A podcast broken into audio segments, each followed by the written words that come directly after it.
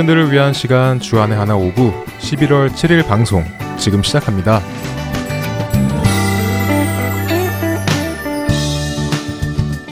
애청자 여러분 안녕하세요. 진행의 박윤규입니다. 반갑습니다. 정다은입니다. 지난 한 주도 언제나 어디에서나 각자의 삶에서 예수 그리스도의 복음을 전하시는 여러분 되셨으리라 믿습니다. 다한 자매, 세상의 유혹 시험이라는 찬양 알아요? 네, 알죠.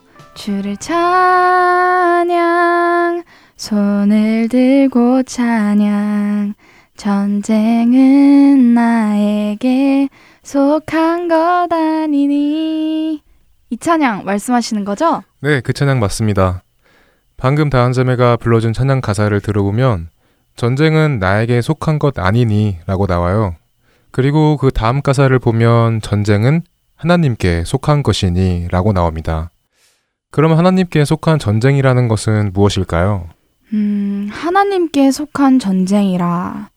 음, 우리에게 있는 모든 전쟁은 다 하나님께 속한 전쟁이라고 생각해요.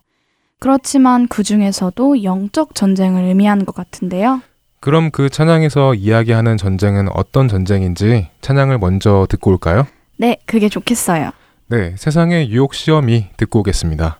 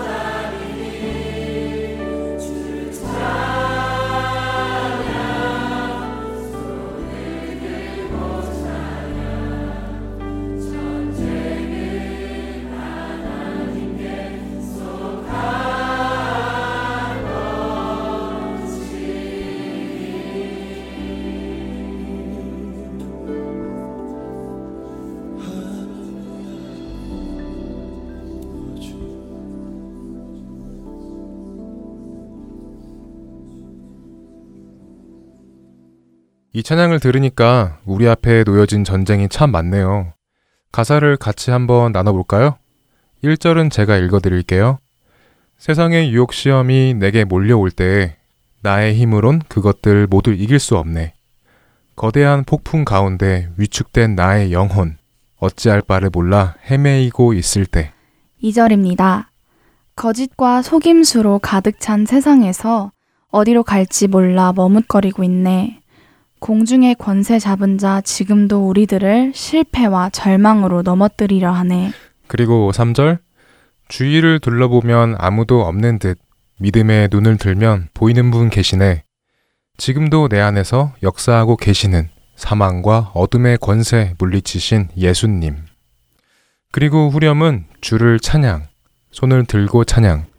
전쟁은 나에게 속한 것 아니니 주를 찬양, 손을 들고 찬양. 전쟁은 하나님께 속한 것이니 라고 부릅니다. 찬양 가사를 보면 세상의 유혹과 시험이 몰려올 때 공중의 권세 잡은 자가 우리들을 실패와 절망으로 넘어뜨리려 할 때, 그리고 그 전쟁 앞에 나 혼자라고 느껴질 때, 이 모든 것들이 나한테 속한 전쟁이 아니라 하나님께 속한 전쟁이라고 노래하고 있네요. 네, 그렇죠. 성경 속에서 다윗도 골리앗과 싸우기 전에 전쟁은 하나님께 속한 것이라고 사무엘상 17장 47절에서 말씀하고 계십니다. 또 여호와의 구원하심이 칼과 창에 있지 아니함을 이 무리에게 알게 하리라. 전쟁은 여호와께 속한 것인즉 그가 너희를 우리 손에 넘기시리라. 아, 다윗도 이스라엘이 블레셋과의 전쟁에서 전쟁은 칼과 창, 그러니까 우리의 군사력이나 무기로 하는 것이 아니라 하나님을 향한 우리의 믿음 안에서 하나님께서 하시는 것처럼 우리의 영적 전쟁도 나의 힘으로, 나의 능력으로, 내가 가지고 있는 칼과 창으로 하는 것이 아니라 하나님을 향한 우리의 믿음 속에서 하나님께 속한 것이라고 이해하면 되겠네요. 네, 그렇다고 할 수 있죠. 저는 이 사무엘상 17장 47절 말씀을 읽고 몇 가지의 생각이 떠오릅니다. 첫 번째는 다윗의 하나님에 대한 절대적인 믿음, 두 번째는 큰 골리앗과 작은 골리앗. 그리고 세 번째는 나의 전투인가 하나님의 전투인가. 다윗의 하나님에 대한 절대적인 믿음이요? 네. 다윗은 이 전쟁은 칼과 창을 가지고 우리의 능력과 힘으로 하는 것이 아니라 이 전쟁은 하나님께 속한 것이니 이것 또한 하나님의 주권 아래에 있다는 것을 믿었습니다. 그렇기 때문에 하나님의 능력으로 이스라엘이 블레셋과의 전쟁에서 승리하게 될 것이라는 믿음도 있었고요. 자신의 돌팔매질 실력을 믿는 믿음이 아닌 이 전쟁은 하나님께서 하시는 전쟁이기 때문에 하나님의 편이 반드시 승리한다 라는 믿음이 있었던 것이네요. 이처럼 우리에게 닥친 영적 전쟁도 내가 가지고 있는 칼과 창, 그러니까 나의 능력과 나의 방법으로 하는 것이 아니라 하나님의 말씀 안에서 하나님을 붙들고 있을 때 하나님께서 직접 싸워주신다라는 믿음이 있어야 하는 것이고요. 네, 그렇죠. 그리고 두 번째로는 작은 골리앗과 큰 골리앗인데요.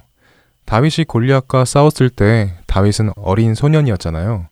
반대로 골리앗은 거인이었고요. 그 장면을 상상해 보니까 누가 봐도 다윗이 상대가 안 돼 보이잖아요. 그렇게 우리에게 오는 전쟁도 어린아이와 거인이 싸우는 것처럼 내 힘으로 도저히 이길 수 없는 크기의 전쟁이 올 때 우리도 당연히 하나님께 의지할 것 같습니다. 그런데 만약 우리에게 오는 전쟁이 큰 골리앗이 아니라 작은 골리앗일 때는 어떨까 하는 것이죠. 아, 그러니까 우리 눈에 한번 붙어볼 만하고 내 힘으로 해볼 만한 것일 때는 어떨까 하는 말씀이시죠? 네, 생각해 보니까요. 만일 우리에게 다가오는 골리앗이 거대한 골리앗이 아니라 조그마한 골리앗이라면 아마 우리는 하나님을 의지하지 않고 내 힘을 의지하지 않을까 생각합니다. 우리는 그 전쟁이 작던 크던 모두 하나님께 맡겨야 할 것입니다. 그렇네요. 해볼 만한 것은 내 힘으로 하는 것이 아니라 모든 전쟁을 하나님께 맡기는 것. 꼭 기억해야겠네요. 음, 그럼 세 번째로 나의 전투인가 하나님의 전투인가는 무엇인가요? 이것은 같은 전투를 놓고 다윗의 입장에서와 골리앗의 입장에서 보면 이해하기 쉬울 것 같네요. 다윗은 전쟁은 하나님께 속한 것이라 고백하며 이 전투가 자신의 전투가 아닌 하나님의 전투라는 것을 고백했죠. 하지만 골리앗은 어땠나요? 골리앗은 자신의 전투를 합니다. 자신의 의를 위한 전투를 하죠. 우리는 우리에게 오는 전쟁에 임하는 나의 목적을 잘 분별해야 할 것입니다. 이 전쟁이 나의 의와 나의 유익을 위함인가? 아니면 하나님의 의와 하나님 나라의 유익을 위함인가 하는 것 말입니다.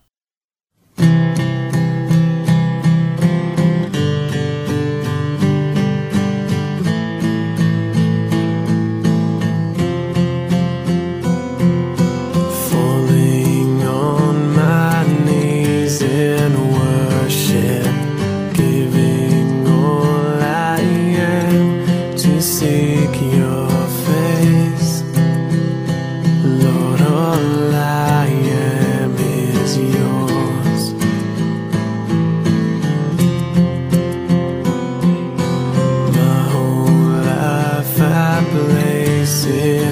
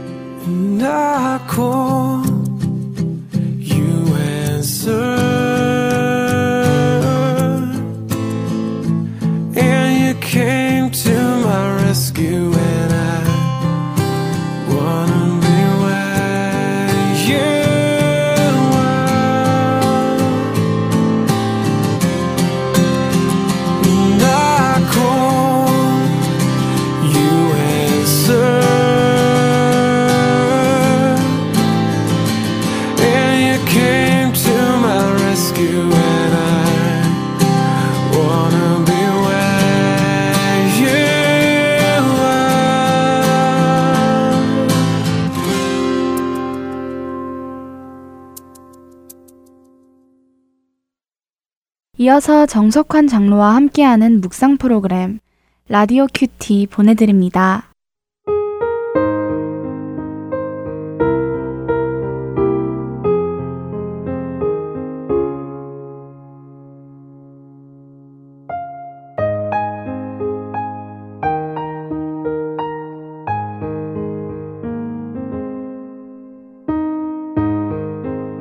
우리가 이 보배를 질그릇에 가졌으니 이는 심히 큰 능력은 하나님께 있고 우리에게 있지 아니함을 알게 하려 함이라. 고린도후서 4장 7절의 말씀입니다. 미국이 낳은 세계적인 성악가 마리안 앤더슨이라는 사람이 있습니다.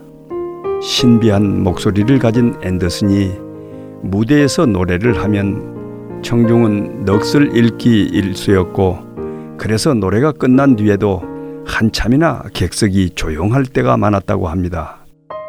그래서 앤더슨의 명성은 높아져 갔고 그와 함께 그만큼 부도 쌓였습니다.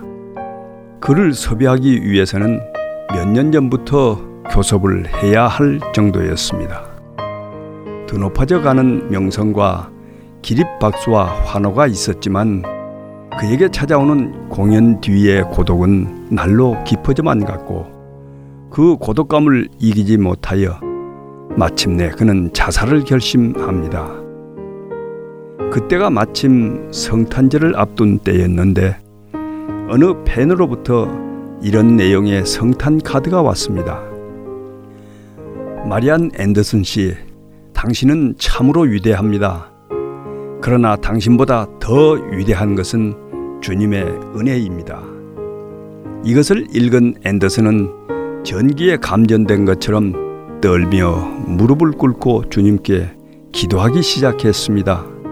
주여, 당신의 은총이 위대함을 나로 깨닫게 하시니 감사합니다. 앤더슨 자신의 명예와 부가 위대한 줄 알았을 때는 죽고 싶도록 고독했지만 주님의 위대함을 깨닫고 나니 기쁨과 용기를 얻게 되고 소망과 환희를 얻게 되었습니다. 그 뒤로 그의 생활 태도가 달라졌습니다.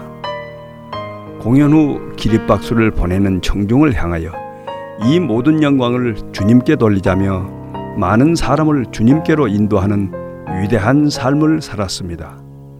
주님의 복음은 명성이 높은 사람에게도 증거되어야 합니다. 가난하고 헐벗은 사람에게 복음이 필요하듯 부와 건세와 명예를 가진 자에게도 복음은 필요합니다. 하늘과 땅의 권세를 가지고 계신 주님의 은혜의 복음을 모든 족속에게 전합시다. 주님, 내일이면 늦사오니 오늘 한 사람에게 주의 은혜를 전하게 하옵소서.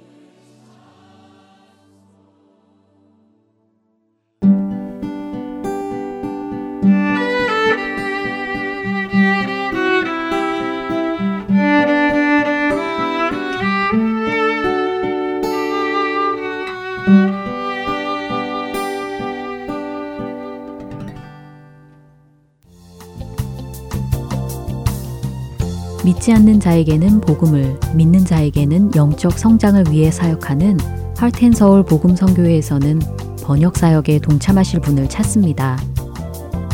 그동안 방송된 한국어 방송의 원고를 영어로 번역하는 자원봉사입니다. 인터넷으로 메일을 주고받을 수 있으신 분이면 어느 곳에 계시더라도 가능하신 이 사역에 참여하실 여러분들을 찾습니다. 번역 자원봉사자에 대한 문의는 본 방송사 전화번호 602-866-8999로 연락 주시거나 이메일 주소 heartandsoul.org at gmail.com으로 문의해 주시면 되겠습니다.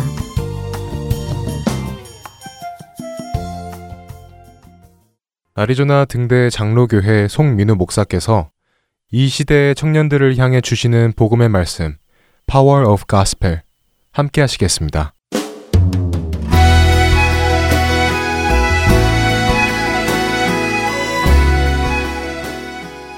할텐 서울 복음방송 애청자 여러분 반갑습니다.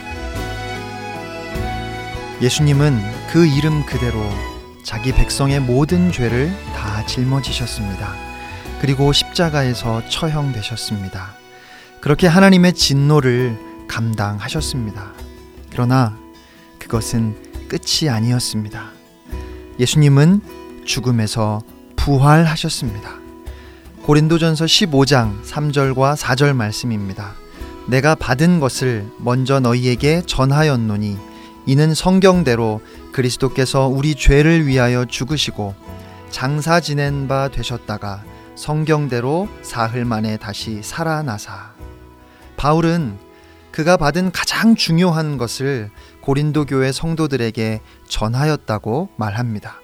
그것은 그리스도께서 성경대로 우리 죄를 위해 죽으시고 장사되셨다가 성경대로 3일째 되던 날 다시 살아나신 것입니다. 바울이 말한 그대로 그가 받은 가장 중요한 것, 즉, 복음을 한마디로 요약한다면 그것은 예수 그리스도의 죽음과 부활입니다. 예수님의 죽음은 우리의 죽음을 대신하신 것입니다. 우리는 예수님과 함께 죽었습니다. 그리고 또한 그와 똑같이 예수님의 부활은 우리의 부활입니다. 로마서 6장 4절, 5절 말씀입니다. 그러므로 우리가 그의 죽으심과 합하여 세례를 받음으로 그와 함께 장사되었나니 이는 아버지의 영광으로 말미암아 그리스도를 죽은 자 가운데서 살리심과 같이 우리로 또한 새 생명 가운데서 행하게 하려 함이라.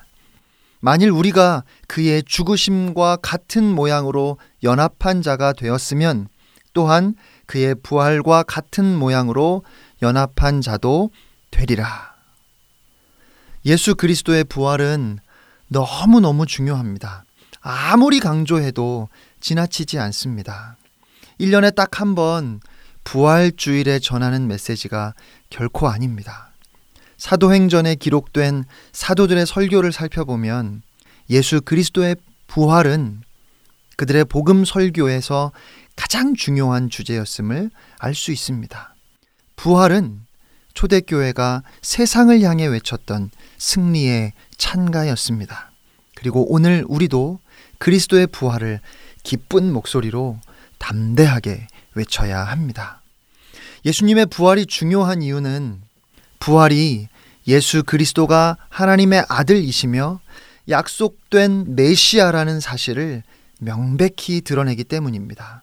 로마서 1장 4절 말씀입니다.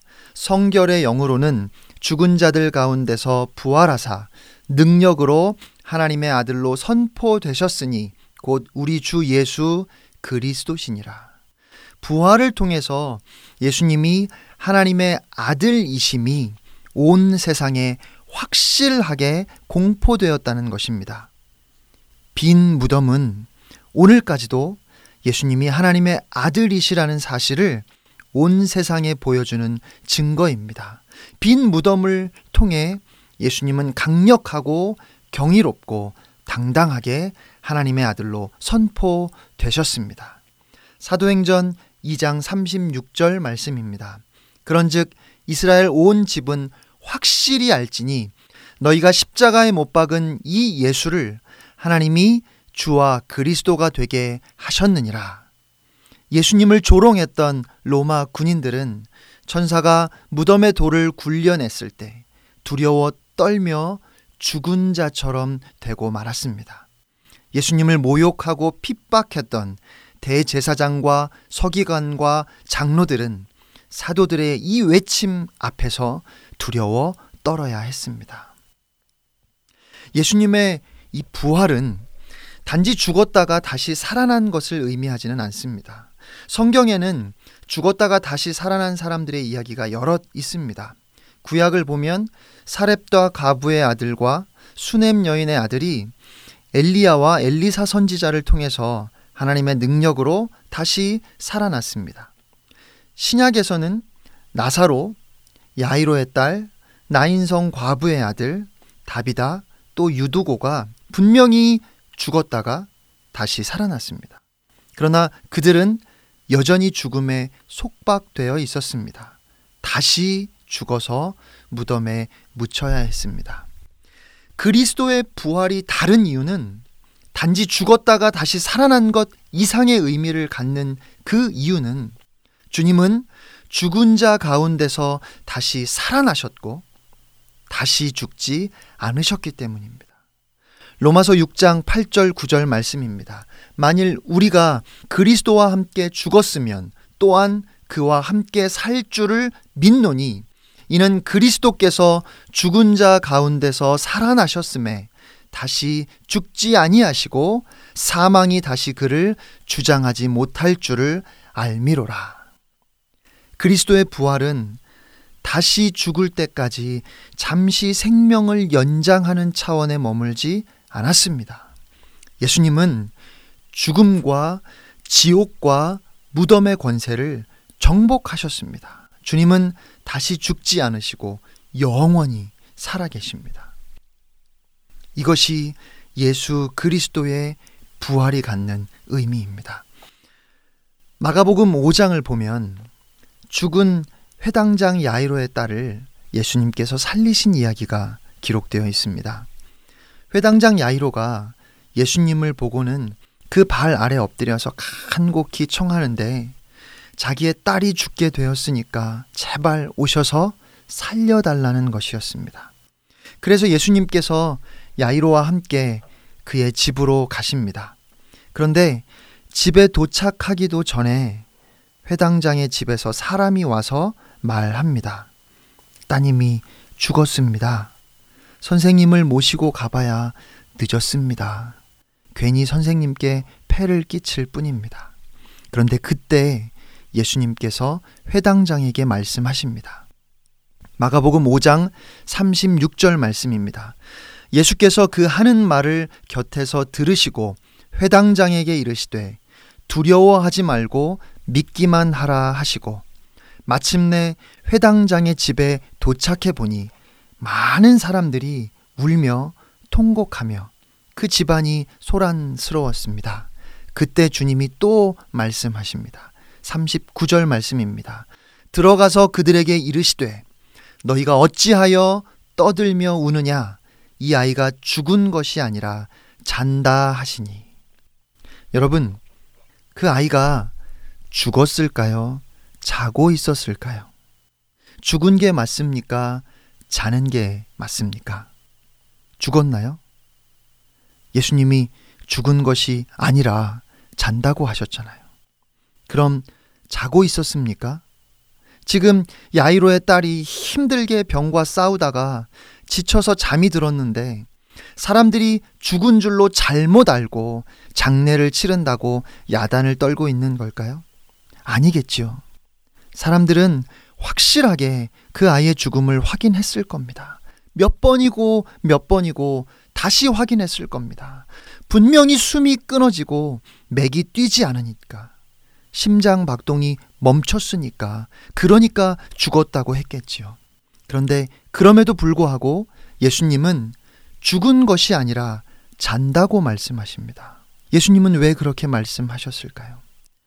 요한복음 11장을 보면 예수님께서 죽은 나사로를 살리셨는데 그 사건에서도 똑같은 말씀을 찾아볼 수 있습니다. 예수님은 나사로가 병들었다는 소식을 들으시고도 계시던 곳에 이틀이나 더 머무셨습니다. 그 후에 제자들에게 유대로 가자고 하시며 이렇게 말씀하십니다. 요한복음 11장 11절입니다. 우리 친구 나사로가 잠들었도다. 그러나 내가 깨우러 가노라. 그리고 13절 말씀을 보면 예수님께서 나사로의 죽음을 가리켜 말씀하셨다고 그렇게 기록되어 있습니다. 나사로의 죽음에 대해서도 잠들었다고 하셨습니다. 예수님이 나사로의 집에 도착하셨을 때 나사로는 죽어서 무덤에 있은 지 이미 나흘이 되었습니다. 마르다와 마리아는 예수님이 계셨더라면 나사로가 죽지 않았을 것이라고 그렇게 말하며 슬퍼했고 절망했습니다. 그런데 그때 예수님께서 놀라운 말씀을 하십니다. 요한복음 11장 25절, 26절 말씀입니다.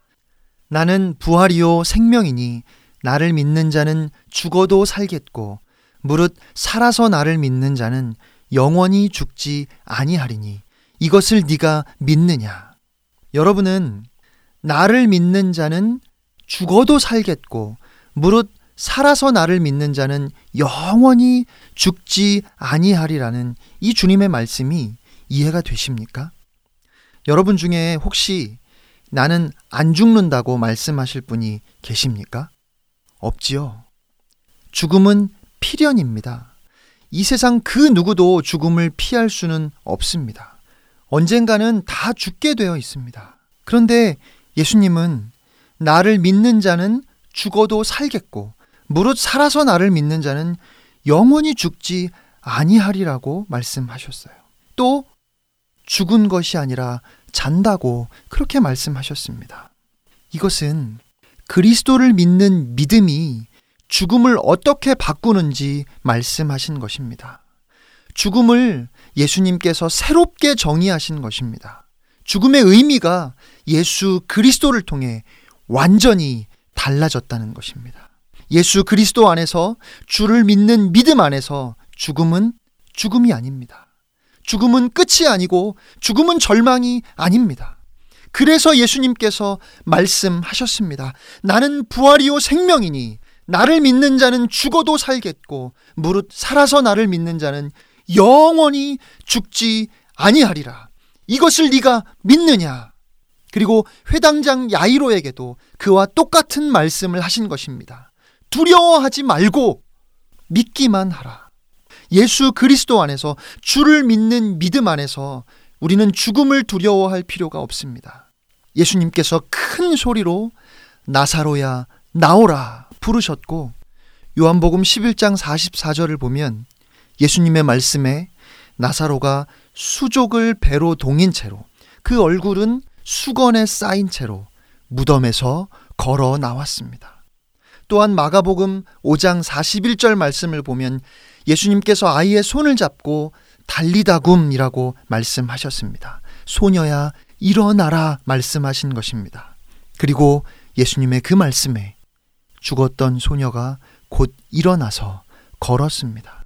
사람들이 분명히 죽었다고 했던 그 소녀가 살아났습니다. 예수님은 이 기적을 통해서 우리에게 그리스도 안에서 주를 믿는 믿음 안에서 죽음이 어떻게 달라지는지를 분명하게 보여주셨습니다. 예수님은 경이롭고 위대한 부활을 미리 보여주신 것입니다. 우리의 죽음에 대한 예수님의 새로운 정의는 바로 부활입니다. 예수님이 소녀에게 뭐라고 말씀하셨지요? 달리다굼. 이 말이 조금 특별한 단어처럼 들리기 때문에 마치 주문인 듯 오해하시는 분들이 있습니다. 그런데 사실 이 말은 아람어로 당시에 상당히 많이 쓰이던 일상적인 말입니다. 아이들이 아침에 잘 일어나지 못하면 부모가 자녀들을 깨우게 되지요. 뭐라고 깨울까요?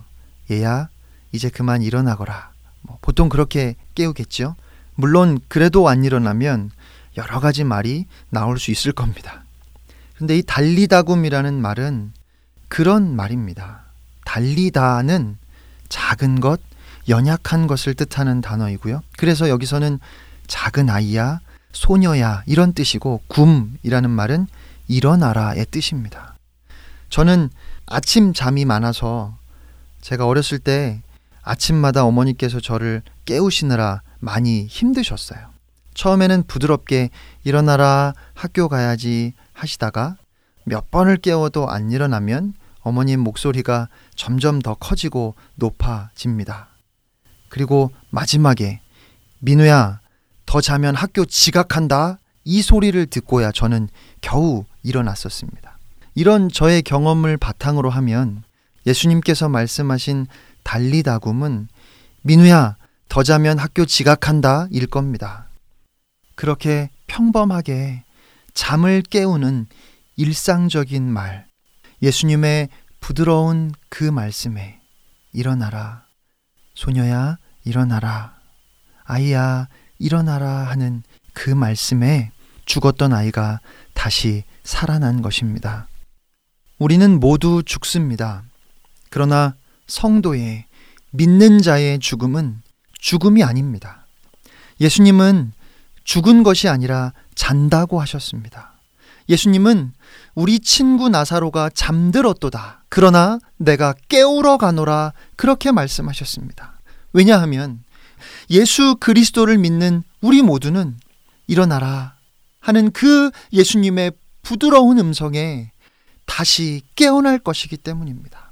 그리고 영광스러운 모습으로 저 천국에서 영원한 생명을 누리게 될 것입니다. 여러분, 이것이 복음입니다. 여러분, 이것을 믿으십니까? 예수님께서 죽은 것이 아니라 잔다고 말씀하신 것은 죽음이라는 그 절망 가운데 소망을 말씀하신 것입니다. 예수님이 그 죽음이라는 절망을 소망으로 바꾸어 놓으실 것을 우리에게 알려주신 것입니다. 죽음과 잠의 차이가 무엇일까요? 죽음은 절망입니다. 끝입니다. 다시 깨어나지 못해요. 그러나 잠은 다시 일어날 것을 전제하는 것입니다. 잠자리에 들면서 절망하는 분 없으시지요? 여러분 매일 침대에 누울 때마다 혹시 내가 영영 못 깨면 어떡하지 하고 두려워하십니까? 잠이 와서 눈꺼풀이 무거워지면 아, 이제 끝이구나 하면서 절망하십니까? 아니지요. 주님은 실망과 좌절의 눈물을 흘리며 통곡하는 사람들에게 소망을 말씀하셨습니다. 낙담에 있는 사람들에게 소망을 선포하셨습니다. 그 소망의 소리는 오직 믿음으로만 들을 수 있습니다. 믿음의 사람들에게는 어떠한 상황 속에서도 소망의 소리가 들려옵니다. 믿는 자에게는 소망이 있는 것입니다. 소망은 오직 주 예수 그리스도를 믿는 자의 것입니다. 사랑하는 여러분, 오늘 예수님의 이 말씀을 기억하시길 바랍니다. 여러분의 삶 가운데 어떤 일로 크게 실망하게 되더라도 또 어떤 좌절을 겪게 되더라도 바로 그때 주님의 말씀을 기억하십시오. 너희가 어찌하여 떠들며 우느냐? 이 아이가 죽은 것이 아니라 잔다. 잠자리에 들면서 절망하는 사람이 없듯이 자고 있는 아이를 보면서 낙담하지 않듯이 부활의 소망이 확실하다면 죽음의 사건 앞에서도 절망할 필요가 없습니다. 부활이 확실하다면 죽음을 두려워할 필요가 없습니다. 죽음도 두렵지 않은데 우리를 두렵게 할 것이 무엇이겠습니까? 죽음 앞에서도 담대할 수 있는데 우리를 낙심하게 할 것이 무엇이겠습니까? 사도 베드로는 초대교회 성도들에게 소망의 편지를 썼습니다. 베드로전서 1장 3절부터 9절까지의 말씀을 제가 읽어 드리겠습니다. 우리 주 예수 그리스도의 아버지 하나님을 찬송하리로다. 그의 많으신 긍휼대로 예수 그리스도를 죽은 자 가운데서 부활하게 하심으로 말미암아 우리를 거듭나게 하사 산 소망이 있게 하시며 썩지 않고 더럽지 않고 쇠하지 아니하는 유업을 잊게 하시나니 곧 너희를 위하여 하늘에 간직하신 것이라 너희는 말세에 나타내기로 예비하신 구원을 얻기 위하여 믿음으로 말미암아 하나님의 능력으로 보호하심을 받았느니라. 그러므로 너희가 이제 여러 가지 시험으로 말미암아 잠깐 근심하게 되지 않을 수 없으나 오히려 크게 기뻐하는도다. 너희 믿음의 확실함은 불로 연단하여도 없어질 금보다 더 귀하여 예수 그리스도께서 나타나실 때에 칭찬과 영광과 존귀를 얻게 할 것이니라. 예수를 너희가 보지 못하였으나 사랑하는도다. 이제도 보지 못하나 믿고 말할 수 없는 영광스러운 즐거움으로 기뻐하니 믿음의 결국 곧 영혼의 구원을 받음이라. 사도 베드로는 그리스도의 부활이 우리에게 산 소망이라고 그렇게 말씀했습니다. 부활은 가능성이나 확률에 근거한 애매한 바람이 아닙니다. 예수님의 부활은 사실일지도 모르고 아닐지도 모르는 우리가 부활하게 될 것이라는 것이 그럴 수도 있겠고 그렇지 않을 수도 있는 그런 가능성의 문제가 아니라 예수 그리스도의 부활의 사건은 틀림없는 사실이며 그래서 우리도 죽으면 부활할 것이라는 그 틀림없는 사실을 우리에게 확증하신 실제라는 말입니다. 바로 그래서 부활은 우리에게 산 소망입니다. 분명히 일어날 것이기 때문에 반드시 될 일이기 때문에 그렇습니다. 부활이 분명한 사실이 아닌 가능성이라면 우리는 여러 가지 시험을 만날 때 절대로 기뻐할 수 없고 당장 억울한 일을 당하고 아무도 나를 지켜주지 않는데 안심할 수 없고 모든 악독과 기만과 시기와 비방하는 말을 버리고 거룩하게 살라는 그 명령에 온전하게 순종할 수 없고 한 번뿐인 인생인데 육체의 정욕을 제어하고 순결하게 살라는 그 말씀을 따라서 손해 볼 수 없고 고난을 받으면서도 그 고난을 그리스도의 고난에 동참하는 것이라고 오히려 기뻐하거나 즐거워할 수 없고 남들보다 형편없는 환경에서 형편없는 조건으로 이 땅에서 힘들게 사투하면서도 원망하지 않고 하나님께서 나에게 주신 몫이라고 그렇게 말할 수 없습니다. 그렇게 할 수 있는 것은 부활이 사실일 때에만 가능한 것입니다. 그렇지 않다면 왜 그런 손해를 보아야 하겠습니까? 왜 그렇게 억울한 일을 당해야 하겠습니까? 혹시 부활이 있을지도 모르니까 함부로 살지는 않겠지만 부활이 없을지도 모르니까 무조건 희생하지는 않을 겁니다. 그러나 우리는 그렇게 살 수 없습니다. 왜냐하면 그 부활이 분명한 사실이기 때문에 그렇습니다. 예수 그리스도께서 죽음의 권세를 깨뜨리고 살아나신 이 사건, 예수님께서 부활하신 이 사건이 사실이라면, 그리고 우리가 이것을 사실로 믿는다면, 저와 여러분의 부활 또한 사실입니다. 그렇기 때문에 예수 그리스도의 부활은 저와 여러분에게 엄청난 사건인 겁니다. 주님이 부활하셨다는 것은 예수님께 있어서는 그렇게 엄청난 사건이 아니에요. 주님의 능력으로 보면 무엇을 못 하시겠습니까? 그런데 그 사건이 엄청난 사건인 것은 우리에게 그 부활이 반드시 일어날 것이라고 하는 그 문을 열어놓으신 사건이기 때문에 그런 겁니다. 여러분, 이게 믿어지십니까? 여러분, 이걸 믿지 않으시겠습니까? 만약에 여러분이 나는 부활을 믿는다고 말하면 여러분이 부활을 믿는다고 말할 때 그 믿음이라는 것은 그리고 그렇게 소망하며 산다는 것은 애매하고 막연한 소망을 말하는 것이 아니라 그것은 산 소망입니다. 분명하고 확실한 소망인 것입니다. 또한 부활이 우리에게 산 소망인 이유는 부활이 미래에 반드시 일어날 일일 뿐만 아니라 지금 나를 지켜주는 힘이기 때문에 그렇습니다.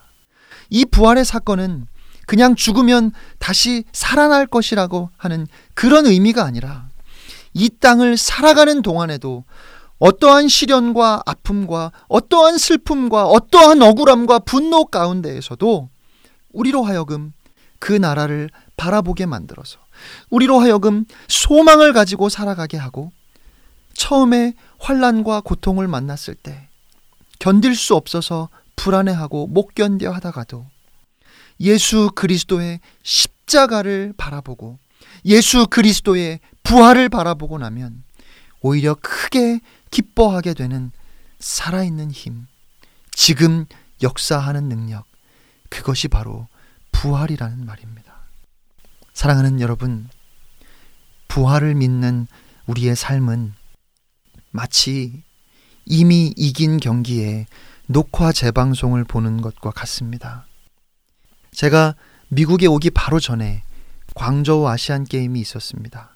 많은 경기가 있었지만 그 중에서도 남자 축구가 많은 관심을 받았습니다. 우승을 목표로 모든 선수들이 열심히 경기에 임했고 한 경기 한 경기 아주 잘 싸웠습니다.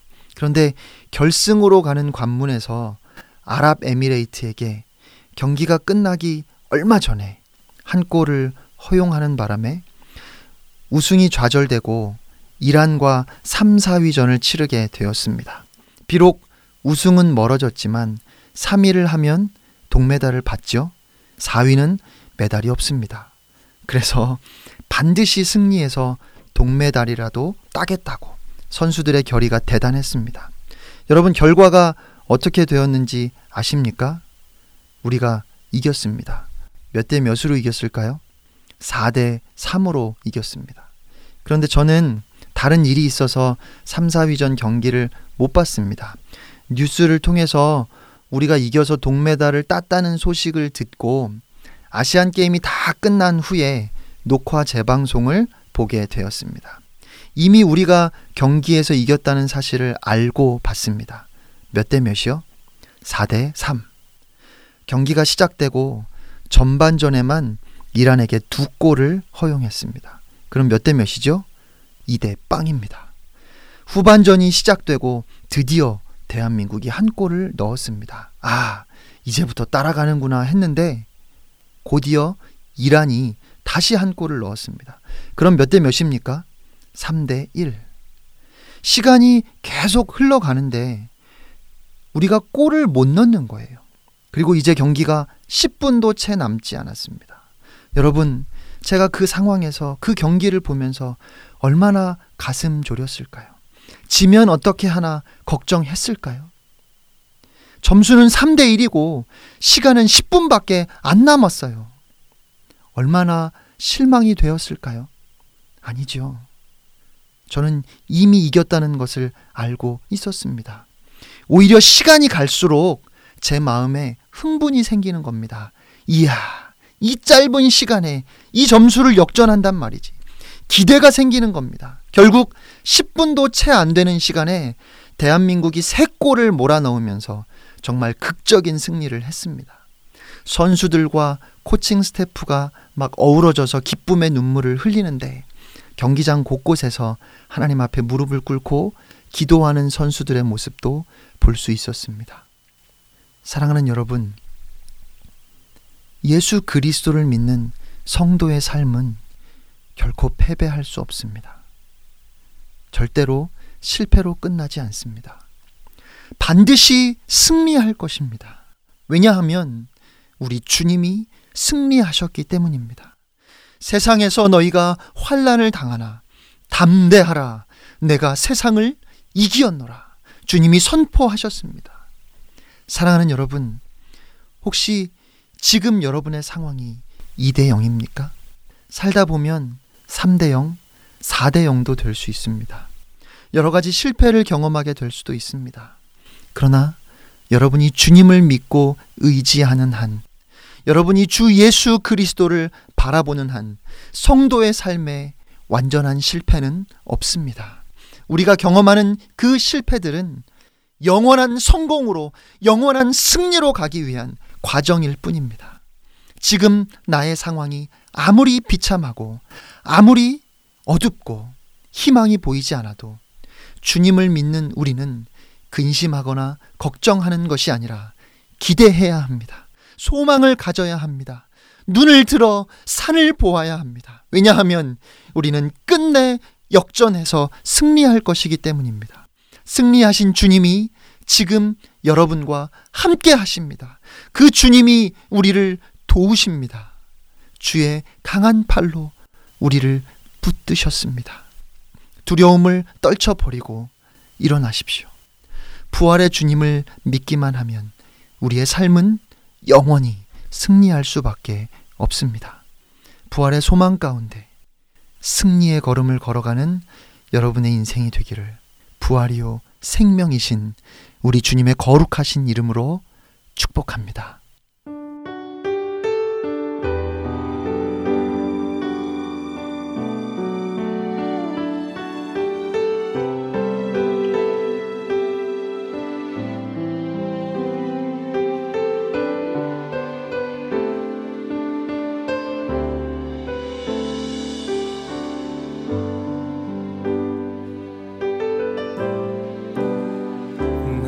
하시네